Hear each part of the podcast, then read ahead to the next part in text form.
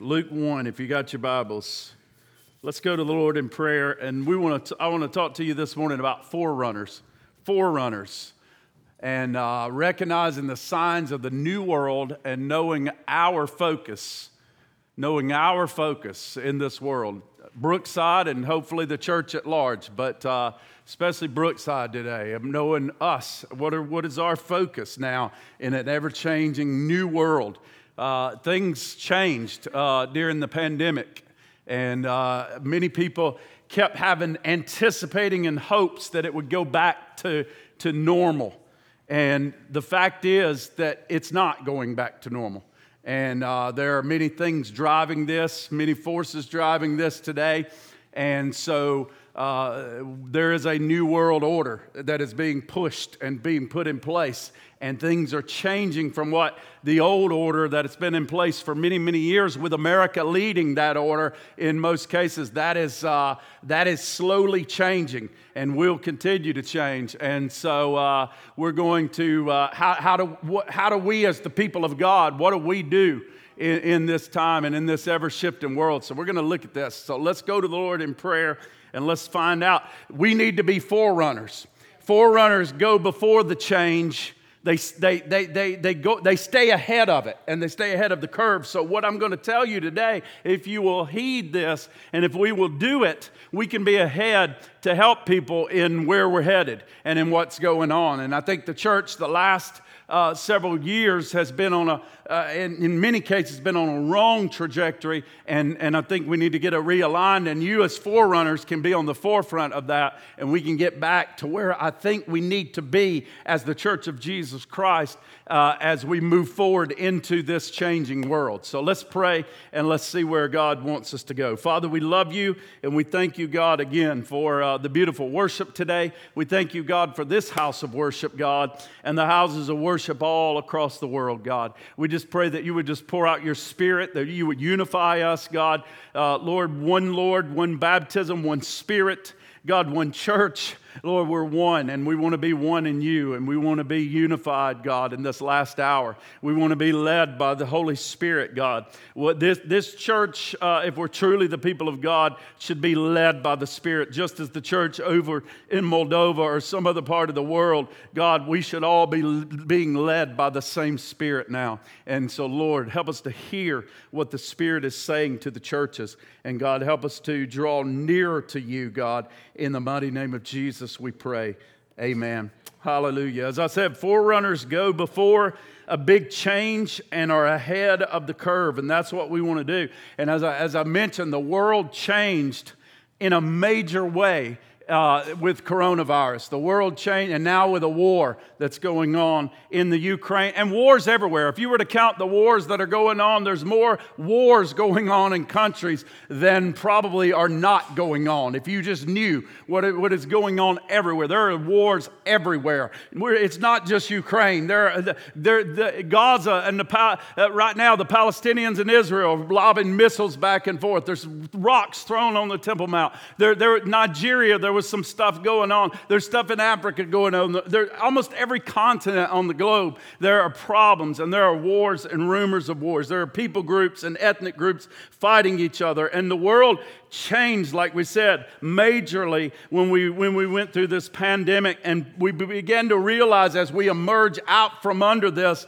that, that things are not returning to the way that they were before. They're, they're a little bit different. And, and it won't, again, as, as I mentioned, because there is a new world order that is being shifted. America is stepping back from this leadership role that it's taken for the past century. After World War II, we moved into a, a, a leadership role, but we're we're seeing our politicians even now beginning to back away and not, and other nations and switching to different parts of the Lord world. And it's leaving this kind of vacuum now where there's no recognized leader in the world right now. It's really a strange thing that's going on, and, and everybody's wondering. What that no recognized leader is causing as people begin to look is it's causing everybody to say, We'll be the leader, and it's causing violence and tension to take place all over the world. You got China vying to be the leader. You got Russia vying to be the leader. You got America trying to hang on to what she had. You've got all sorts of things and different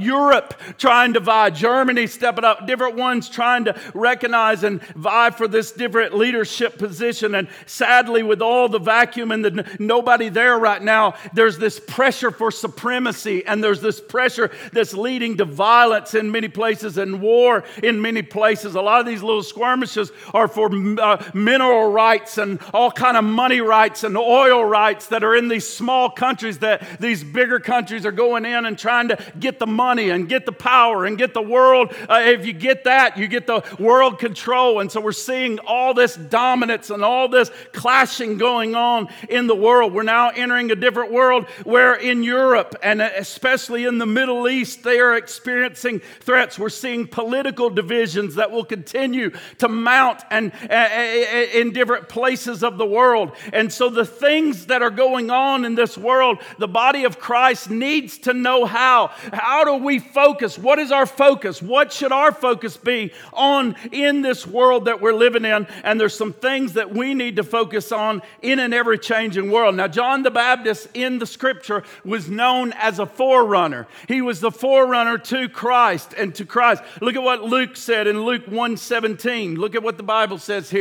It is he who will go, John the Baptist, as a forerunner before him, the Messiah, in the spirit and the power of Elijah, to turn the hearts of the father back to the children and the disobedient to the attitude of the righteous, so as to make ready a people prepared for the Lord. Now, the spirit of the forerunner, it's saying, goes before, the Bible says, before the Lord. And here's what the plan is to prepare the hearts of the people for the rulership to take place in their lives. Isn't that what we need? Don't we need to prepare hearts in this world for the rulership of God to come and take place in their lives? I mean, that's what John the Baptist did. Hey, he began to go out and begin to preach, the Bible says, in the, in the Judean desert, in the wilderness wilderness. Make ready a people for the Lord. Make the, make the crooked path straight to God. Bring down every mountain so that it can be leveled and the playing field can be leveled and people can come to God. Make every valley come up and be exalted so that there's a, a, a known and easy way and path to God. And folks, that is exactly what we are to do in this last day and this last time. We are to prepare people's hearts for the rulership of God in their lives. Amen. And so the very last two verses before the New Testament ends is found in Malachi 4 and 5. And this is very, uh, this is before the New Testament, right? The next, you flip the page, there's 400 years after this of silence that's going on. And then you flip your page and there's the New Testament. And here's what he says in the very last two verses before you flip your Bible into a New Testament period. And it says, Behold, I'm going to send you Elijah, the prophet, before the coming and the great and terrible day of the Lord. He will restore the hearts of the fathers to their children and the hearts of the children children to their fathers, so that, so that I will not come and smite the land with a curse, he goes on to say. Before the coming of the Lord, he says, I'm going to send Elijah who's going to come and prepare the hearts of people. He's going to turn the hearts of the children back to the father, the hearts of the father back to the children, lest I smite the earth with a curse. And so we know that John, he tells us in the, in the New Testament, he said, if you would have only looked up and realized John came in the spirit and power of Elijah. That's the Elijah that I was speaking of at this point that was coming at this day. But what he's also saying is that there will be another day, and it's right before the terrible day of the Lord, right before the coming of the Lord. God says another visitation is going to come in the spirit and the power of Elijah to prepare the hearts and lives of the people to be ready for the coming of the Lord. And he says that's going to be another visitation, and I believe that visitation is beginning to happen now. To begin to prepare God's people. Listen, Peter spoke about it in Jerusalem 2,000 years ago after the death, burial, and resurrection. He spoke in the book of Acts, in fact, Acts 3.21, where he went to the gate beautiful and he healed a man and he began to preach and talk about the death, burial, and resurrection of Jesus that had just occurred. And then he said this, heaven must receive him until the time comes for God to restore everything. And I believe the restoration of everything, we're on the cusp of the re- uh, that, that 2,000 years ago we preached last week about Jesus' death. We preached about his burial. We preached about a resurrected king. We preached about us being resurrection witnesses who I hope now are going out in the spirit and the power of Elijah to tell people to prepare their hearts for the coming of the king. Make your heart ready for the rulership of God and trust in God and turn your heart to him because he's coming soon make ready a people for the Lord. And that's what we're to do. That's what we're to do until the restoration of all things. Heaven has received their king until the time of the end when all things are restored. And then he's coming. Amen. That great and terrible day of the Lord will come. And I believe we're on the cusp of it. We might be entering this period of restoration of all things. How do I know that, James? Well, one way I know that is in 1948, there was a restoration of Israel to the nation, to the land that was hers. She came back after years of being dispersed all over the, all over the world in a day. A nation. Can a nation be born in a day? Oh, yes, she can if God's involved. Because in one day at the UN, as people were listening on their radio, all of a sudden they began to tell the votes. This one votes yay for Israel. That one votes yay for Israel. This one votes nay for Israel. This one abstains. All the yays have it. Israel is a nation. And the world began to see the things that have been hidden for a long time. Now, at the end of time, is beginning to happen the restoration of all things. Amen. What about the restoration of the gospel to Israel? Folks, I'm sorry to tell you, your people, mine, Gentiles, where are they? They're not here. They don't believe in God anymore. You can't move a Gentile, you can't move their heart. But guess what? Jews are beginning to wake up. Their hearts are open to the gospel. They're filling messianic congregations and churches all across the world while Gentiles' hearts are becoming hardened and hardened through the deceitfulness of sin. They're beginning to awaken. We're talking about in the end times the restoration of all things, the restoration of Israel, the restoration of the gospel in Israel. And folks, messianic congregations beginning to come and the restoration of Jew and Gentile coming back together in the end, those that are saved and becoming the true church of Messiah. And folks, this is all a signal to the world that this is the run up or series or sequence of events that will prepare the way of the Lord. Amen. Hallelujah. And something the last couple of years should prepare you it should be preparing your heart. These, the, the pandemic, the wars, it should be telling you that something has happened. Hey, when have you ever been in the, alive when the whole globe, the whole entire globe was sick of the same thing at the same time all over the world? It's never happened. It's never happened in our lifetime. And yet it changed lives. It changed the economies of every nation on the face of this earth. And if it hasn't changed them completely yet, just wait. Just wait. It changed the lives. And these are the events that Jesus spoke about in the signs of his return when he began to talk to his disciples after they went up to the Temple Mount. They're there on the Mount of Olives. They're looking at this big, massive uh, building that all the Jews go and recognize that if we have this building sitting there, that God's in that building and we can that's the place of worship for the people of God that they look to. And the disciples look at this and they say, Tell us, what will the signs of the end be? And the return at the end of the age. And Jesus answers them. We're privy to go into this conversation, thank goodness, and to hear his answer. And look at what he says in Matthew 24. And Jesus answered them and said to them, See to it that no one misleads you, for many will come in my name, saying, I'm the Christ, and mislead many. You will be hearing of wars and rumors of wars. See that you are not frightened For these things must take place, but that is not yet the end.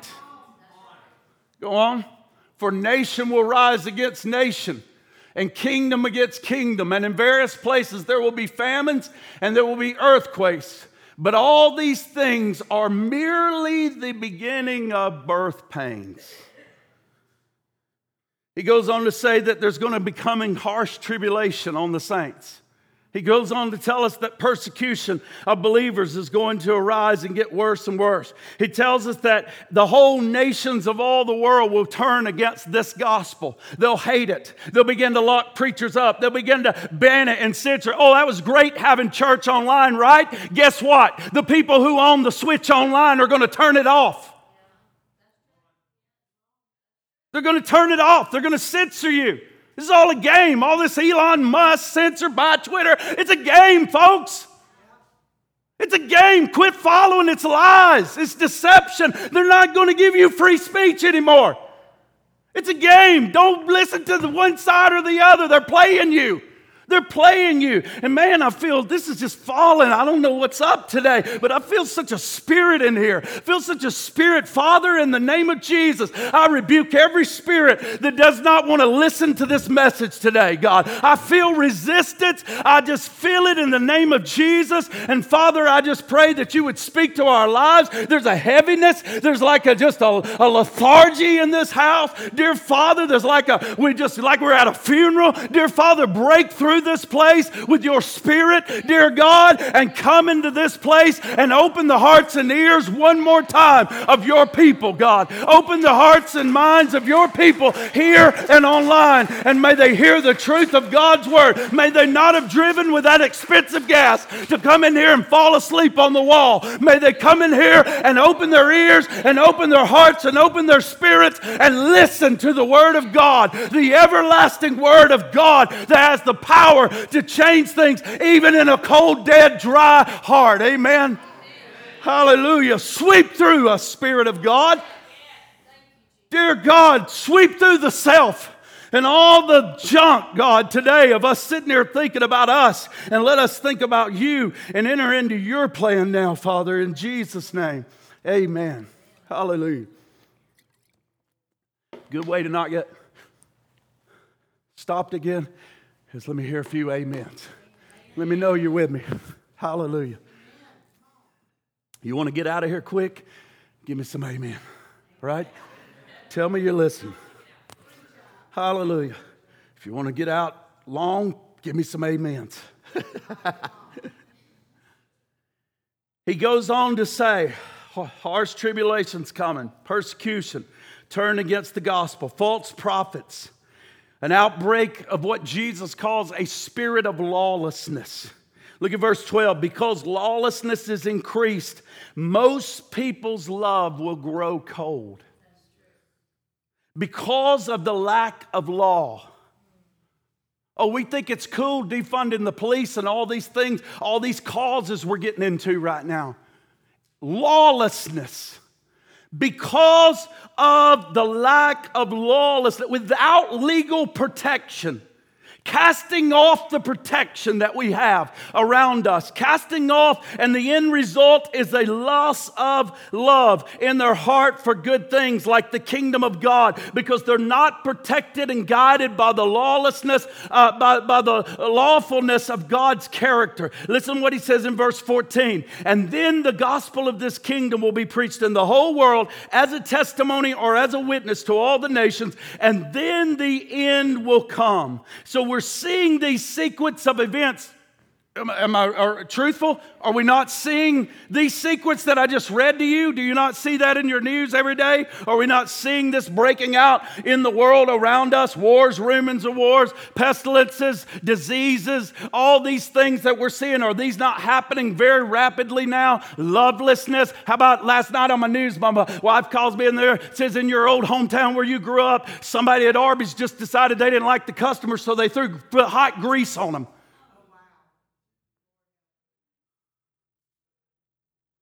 Probably looked at them wrong.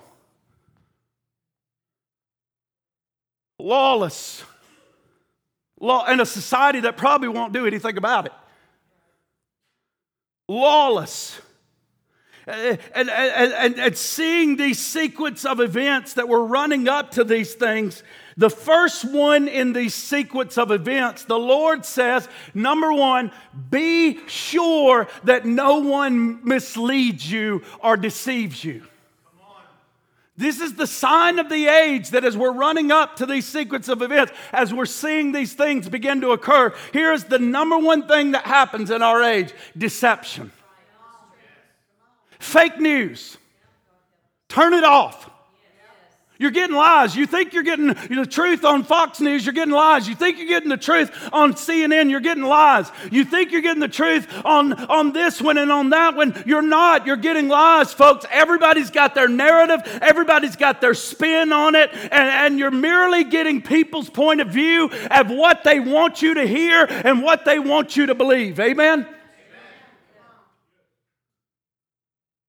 You're merely hearing people's points of view. Jesus said, See to it that no one misleads you because there is a spirit of truth. You want to know truth? The thing that somebody need, nobody wants to read anymore? You want to know truth? This is truth. Jesus said believers have truth. It's not your television remote. It's not your Instagram account. It's not your Twitter account. It's this. You can know truth. Read the book, read the back of the book. Come to know the truth of God. He says, I want you not to be deceived in this last day. I want you to know truth, the Bible says. He, he says, You have access to the Spirit of truth, and it's very important to know what the scriptures say. We are trying everything in our power to get you to read this book. We've got apps, we've got everything. And no matter what you do, you've always got somebody or something coming against truth. Always. Always fighting. Always got a word. Always got something against the devotion you got. Always got something to try to get people away from truth. Get in the book, folks. It'll revolutionize and change your life. This, I can't do it for you. You've got to open up the pages of Scripture and begin to read them right now. Or can I say, you are in a very dangerous place of being deceived. Jesus warned it over and over and over that deception is going to go out from one end of the earth to the other end of the earth. Jesus said it's a spirit of lawlessness and it characterizes the chaotic nature of societies today. That's why you see chaotic societies. That's why you see misled politicians. That's why you see misled governments. That's why you see misled news channels. That's why you see misled people in your everywhere that you go to, in your families in your churches, everywhere, because we are listening to the deception of the age that has come upon us out here always. And we've got so little of the truth of God that He's trying to pour into our lives. He's saying, Open up this book, open up your spirit to the Spirit of God, and listen to what the Spirit is saying to the churches.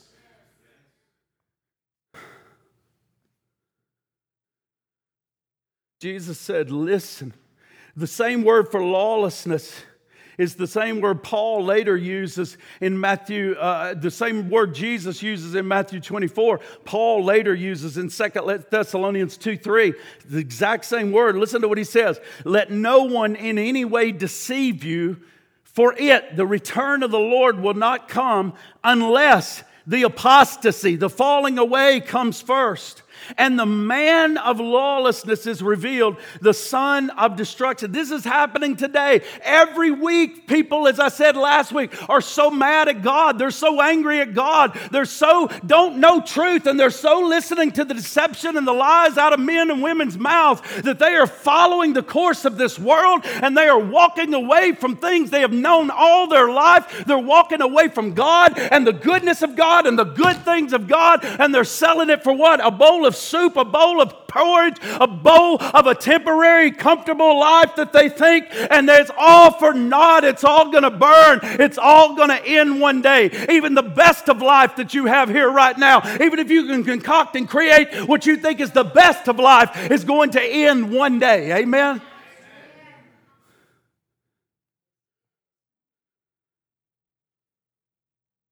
Just ask Johnny Depp.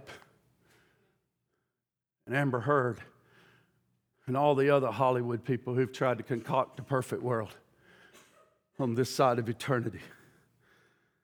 Let no one deceive you in any way.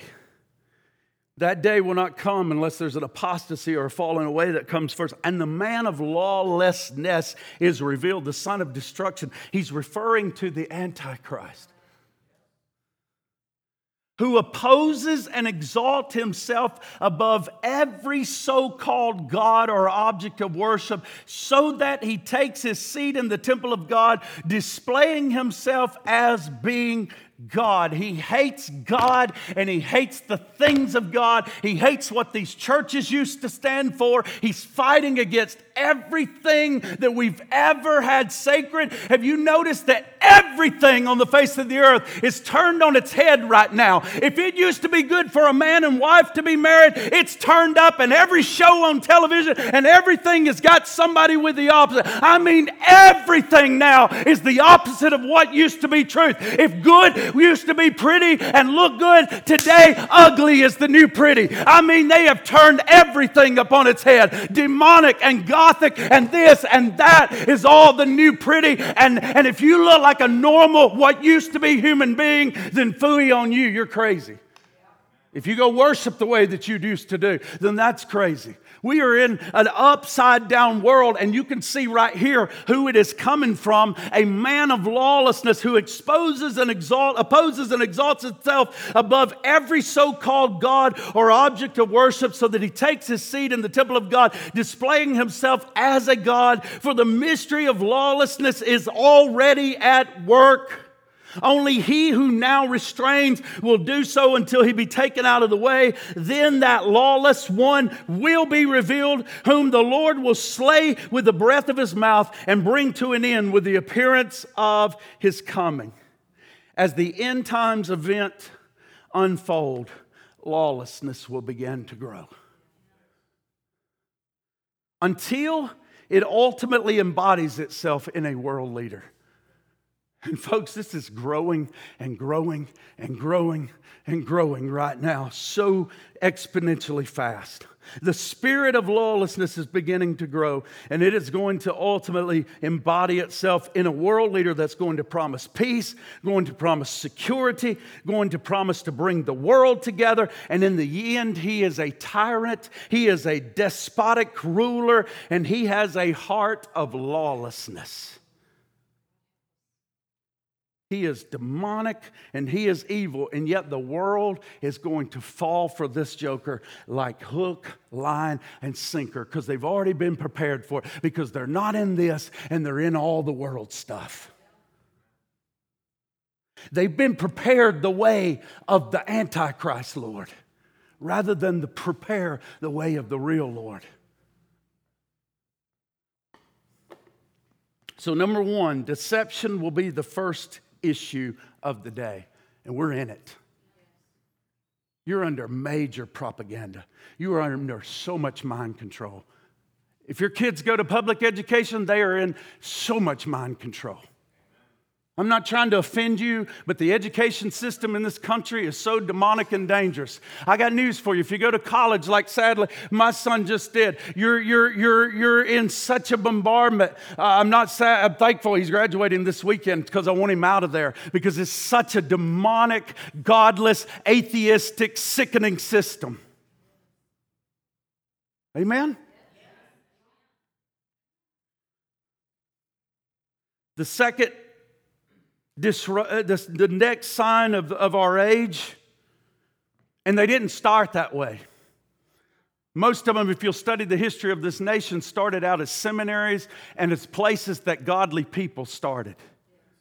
And I realize there's still some good ones out there somewhere, but they're harder and harder and harder to find thanks to people like the AEA and all kinds of other people who just comes down from the government on down through these, these paid for big time people with all kind of money that have agendas that they're pushing out on the whole society and they're against Christianity. Number two, the next sign of our age is disruption. It's not going to be business as usual. Coronavirus showed us this. It shut down everything. Everything. One little tiny, tiny thing that you could not even see shut down the whole world.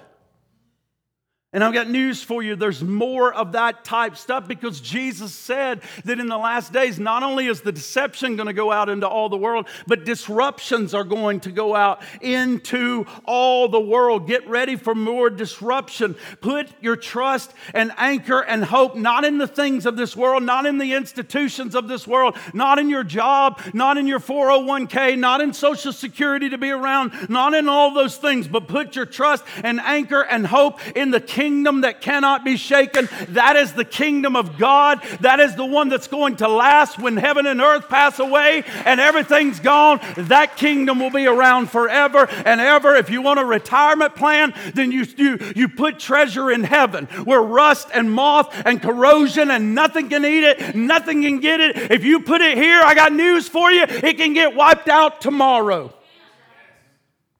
Hallelujah. So, number two, what should we do as forerunners? Number one, we should be aware and begin to warn people about the deception. Number two, we need to get, we get in truth. Number two, we warn about the disruptions. Everybody wants to get back, and they're selling their soul and they're selling their security. I can't believe some of the things people were doing and still doing in the name of security or in the name of trying to save their own lives. Not even thinking just emotionally reacting at some of the things that people did over these last two years astounds me. That trusting the world, trusting the world system, trusting the health system, all the things that were going on, and yet just moved with emotion, moved with the, with the sway and the force of the world, moved by the spirit of Antichrist to do things that, that and, it, and this is just the just, just the cusp in the beginning, folks. If we can't run with the footman, how, you know, right now, how are we going to run when the full pressure comes on? Amen when it's full pressure court basketball. We got we got to get, we've got to prepare because more disruptions are going to come. But we put our trust in the eternal kingdom of the Lord. And if your trust is in the eternal kingdom of the Lord, then let the whole world shake. I cannot be shaken. Amen.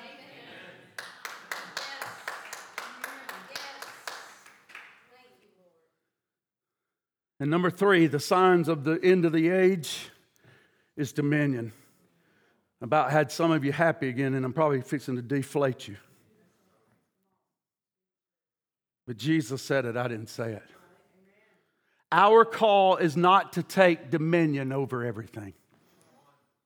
That's some of your Peter old natures.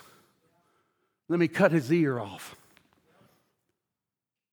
Our call is not to take dominion over everything. It's not the call of Christians to, to, in a triumphalistic way, to take dominion over everything. We are not going to bring the kingdom of God in by trying to conquer every mountain of achievement that we possibly can. Listen, listen, ours is an influence of love, of an influence of service, and an influence of sacrifice because so many people are going to be pressing forward to take dominion. And as everybody's pressing forward to take dominion, they're going to be crushing everybody in their path.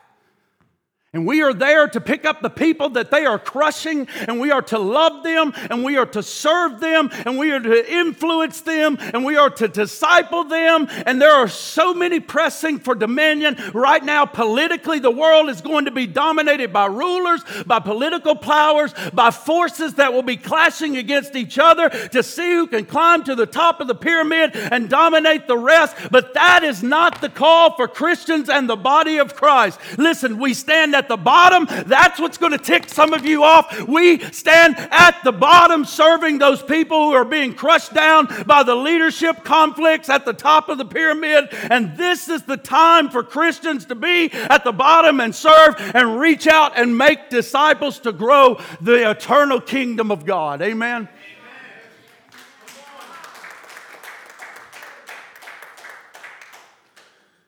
We reach out to the broken, the hurting, the dispossessed, the stranger, the alien, and then our numbers grow and the kingdom grows. We reach out to the broken, the dispossessed, the stranger, the alien. Our numbers grow and the kingdom of God grows. We put broken lives back together. And again, we began to make disciples. That's what Jesus did when he came to this earth. That's what we do. That's what the disciples did. The growth of the kingdom is not about dominion. And you are now going to see a tremendous drive to dominate the world that is now going to be unleashed until the end end of time. And this leads me to the real focus of what we as forerunners are to do. Not only is there going to be deception, not only is there going to be uh, things changing, but not, but, and not only is there going to be this thriving force for dominion that crushes everything in its wake and in its power. But here's what the real role of this church now moving forward and of your life as a forerunner is. And our focus is discipleship discipleship. I finally figured it out after all these years. The most important thing for any one of us, the core of all that we do, whether you lead a congregation, whether you're called into the marketplace, whether you serve children, whatever you're doing, it doesn't matter. The core of all we do, no matter the gifting and the calling, is to become a disciple of the Lord. It is to become a disciple and then to reach out and make disciples. Listen, that, that is the path. That, that's what we do. When we become a disciple, we're able to reach out to others and make them into disciples, make another disciple. Becoming a disciple and encouraging the making of other disciples. You say, well, that's what the minister does. No, that's not what the minister does. That's what the minister's done for the last 20, 30, 40, 50 years, and it's wrong. The, the ministers and the leadership here should be equipping you, and we all should be going out of these walls and making disciples of all the world. Amen.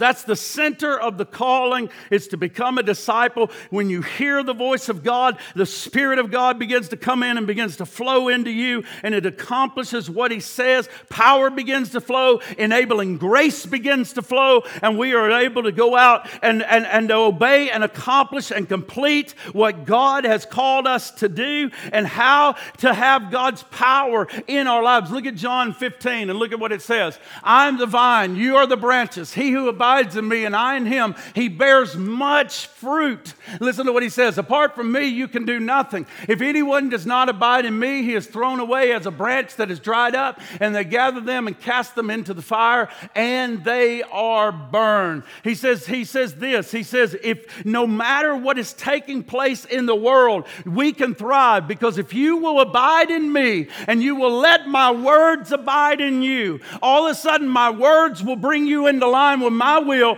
you will begin to talk to me and ask me for the right things and things that you need to do in this earth to obey and fulfill the commission and the call of God. And I will give you an enabling power and ability to do these things. As you do this, fruitfulness will come into your lives. As you abide in me and my words remain in you, fruitfulness will come out of you and you will go about making disciples and you'll begin to ask things according to my my will. And guess what? The Father, He says, will be glorified in this. Amen. How many want to glorify your Heavenly Father?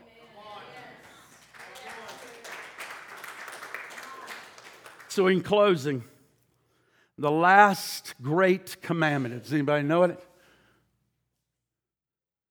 The last great commandment to his disciples before he.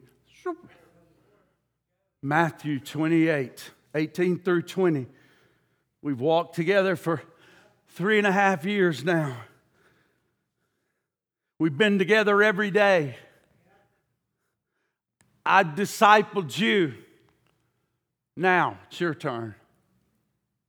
And Jesus came up and spoke to them, saying, All authority has been given to me in heaven and earth. Go therefore and make disciples to all nations, baptizing them in the name of the Father, the Son, and the Holy Spirit, teaching them to observe all that I've commanded. I didn't really think that mattered today. I thought we could just kind of pick and choose what we feel is good for us. or what the popular society or what the trend is today. I mean, if, I mean that's you do you and I'll do me. You know, you you pick your form of uh, you know of what you think is right and uh, what I think is right. Is that isn't that what it says here? Um, teaching them to observe all that I commanded you, and lo, I'm always with you even to the ends of the earth. The, the heart and focus of what the Lord desires from an end time church. Last year, we spent a whole year trying to get you making sure you're right with God. That you're on a firm foundation, that when the storms come, you can't be shaken. That you know that you know that you know, like Burl said a couple of weeks ago. So that we can move out of this place of always wondering, am I saved? Am I not saved? Does he love me? Does he not love me? Ah. And we can move into a place where we are secure in the Father's love. And we know the covenant God has secured us and bought our salvation. And now we transition through the power of the Spirit into the work of the Lord. And God is calling this church. We've been sitting way too long in these comfortable chairs and in these comfortable pews. And, and, we, need to, we need to go and transition into what the end time church should be focused on. So, what should the end time church be focused on? Here's where I was getting so confused and why I couldn't really lead too well. Because in the past, to build a church, what we were told in all the church growth movements and in America is fill up the seats with a lot of people. That's the goal. Fill up the seats and do anything possible you can to fill the seats up. Get the right music, get the right, right lighting, get the right chairs, get the right this, get the right that. Do everything the way that they tell you to do or what you should. Run it like a CEO of a corporation. Fill the pews up. If you fill the pews up, you'll get more offerings and more money, and then you'll be able to do more work in the, wor- in the world uh, with, the, with, the, uh, uh with that wrong. Maybe it worked some, maybe it helped some, but that I'm realizing is not the focus of what God is looking for now and in these end times. We don't, we, need, we don't need more people in the pews who may or may not be saved, who may be carnal and fleshly. We need to realize that we need to produce a higher quality product in the churches across America. Amen.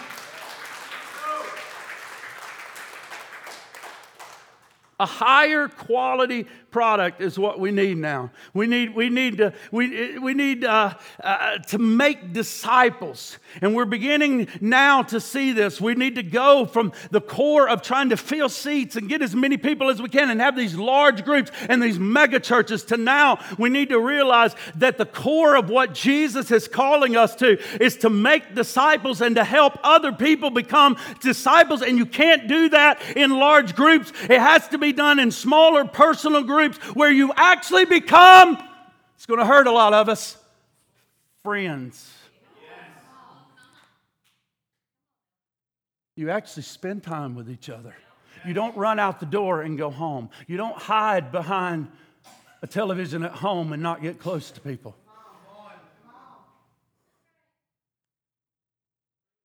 You actually get to know the people inside this room and people outside of this room. And that's Christianity. And that's the core of what Jesus is calling us to.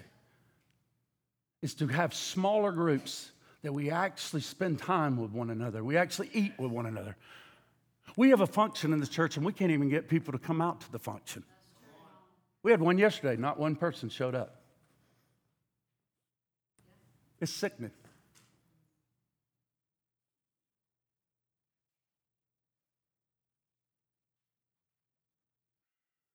And so I'm not pushing to have a mega church.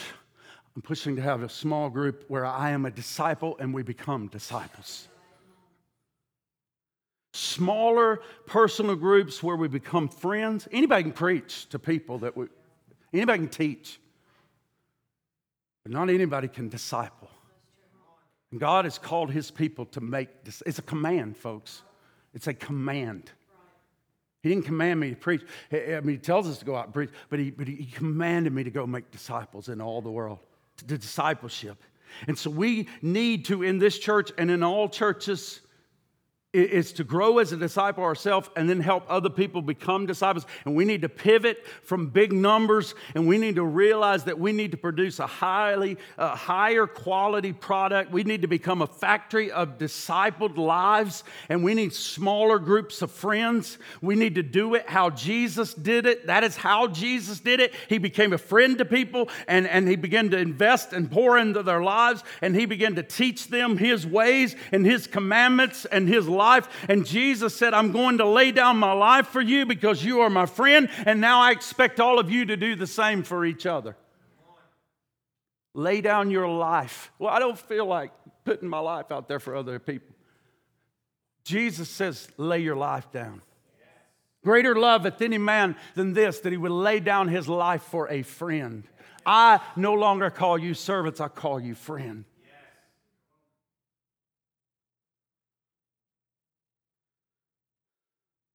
Greater love has any man. And this is how he discipled them. They became friends, they became a group of friends. And, and the thing about friends is, we don't all ever have a large number of friends. We have a few friends. But we, we love those friends. We hang out with those friends. It's a smaller group where we network together and we begin to invest in people's lives. They see what they see Christianity, they hear Christianity. We teach them, we teach the children, we teach other people as we go along the way. And that's how we begin to do it. And another thing that the, the that the coronavirus is revealing, it revealed that we don't need these big churches where we don't know each other, where we sneak in, we don't become disciples, we don't want our life touched. We want to just go in, hide in the pew and leave. No, we need smaller groups, intimate groups where we become friends, where we begin to help one another, where we begin to disciple one another and make true Christians. And then we turn around and begin to do that again. And this is how the second thing that, that, that the coronavirus revealed is that, that networking tools right now are incredible. What do you mean by that? I mean, we are on a camera right now where we have people that are watching in Moldova. We have people that are watching in Pakistan. We have people that are watching in Illinois that can't find a good church to go to. And they, they get people in their living room and watch our service each week. That is the kind of tools we have in this last day and time that are incredible. We can get on a Zoom meeting and be with people across the world, looking them eye to eye, discipling them and helping them. So here's what God is telling us as our churches need to pivot and we as forerunners need to be ahead of the church beginning to do this is that we have small groups that we are intimate with and we're friend with and we're pouring our lives into, but then we are widely networked to people around the world because you know what? This kingdom is not just in Brookside, Alabama. This kingdom is a worldwide kingdom, and we've seen that with the with the virus and other things, and with and with war in Ukraine. We've got people that we can see and zoom with right in Moldova or right inside Ukraine. You can see people right now that are in a war torn place that are believers, and you can be on a Zoom meeting talking right with them. It's unbelievable the times that we are living in. And so that is what we do as forerunners. We go before the big change and we began to turn this, this mindset and to change the church back to what it looked like in the book of Acts, where we're able to hear the voice of God and where their lives changed. And then as their lives changed, they begin to influence people. And that's the question I have to you in closing is do you influence other people with your life or do you just come to church? And then go back and come back next Sunday. I, am I'm, I'm not talking down, M- most of us in this room do. But do you influence lives? Do you, are, you, are you discipling somebody? Does somebody come sit at your kitchen table or on the other end of your phone call? Will you take somewhere someone and, and help them in life and help them show them the right way in the Christian way? Do you influence people? Because that's what God's calling us as forerunners to do. And pray this into being. That's what He's doing. And to go in the spirit and power of Elijah and to prepare the way of the Lord and to be a light that shines on a path ahead of the church to help the church begin to make this turn and become what she's supposed to be. Hallelujah. Father, we love you and we thank you, God, that you have called us in this last hour in the spirit and power of Elijah to prepare the hearts of people for the coming of God. And Father, I believe your mode of doing this is through discipleship. That should be our primary focus of going ahead in this church is becoming a disciple and making disciples. And dear God, help us. Show us that what that's like in the days ahead. Teach us what that means and help us to go and to fulfill these last words that you spoke to your church before leaving this earth. Go into the, all the world and make disciples of all nations, teaching them to observe all things that I've commanded. Oh God, and I know, lo, you're with us all the way to the ends of, of the age. Lord, the signs of the age, coronavirus and other things have revealed, God, the sequence of these events. We're at the run up. I believe we are. We're at, I believe we're at the run up to your coming. I mean, we can see the deception. We can see the disruptions now happening every day. We can see the vying and the jockeying and the, and, and the, the, and the world domination wanting dominion over everything. God, let them have it. It's all going to burn. But the kingdom of God will last forever. Hallelujah. They're just grasping at, at, at sinking, a sinking ship and it's, and, and it's sand. Oh God, but what, what, what I've put my focus and my heart and my hands on is eternal. And God, now it's time for us to show and tell the world this same thing. God, let us make disciples. Let us see people come into the kingdom of God. Lord, we're a global kingdom, God, and we nothing is going to stop your plans and your purposes from being fulfilled on the earth. Lord, we love you. We praise you, God. We thank you. I thank you for this church, God. I thank you that this church loves you. They love your word, they love the truth. And God, I believe they want to be disciples. I believe they are disciples in most cases, and they want to be disciple makers. And God, help us to accomplish that in this coming year, Father. We give you the praise, the honor, and the glory. In Jesus' name, amen.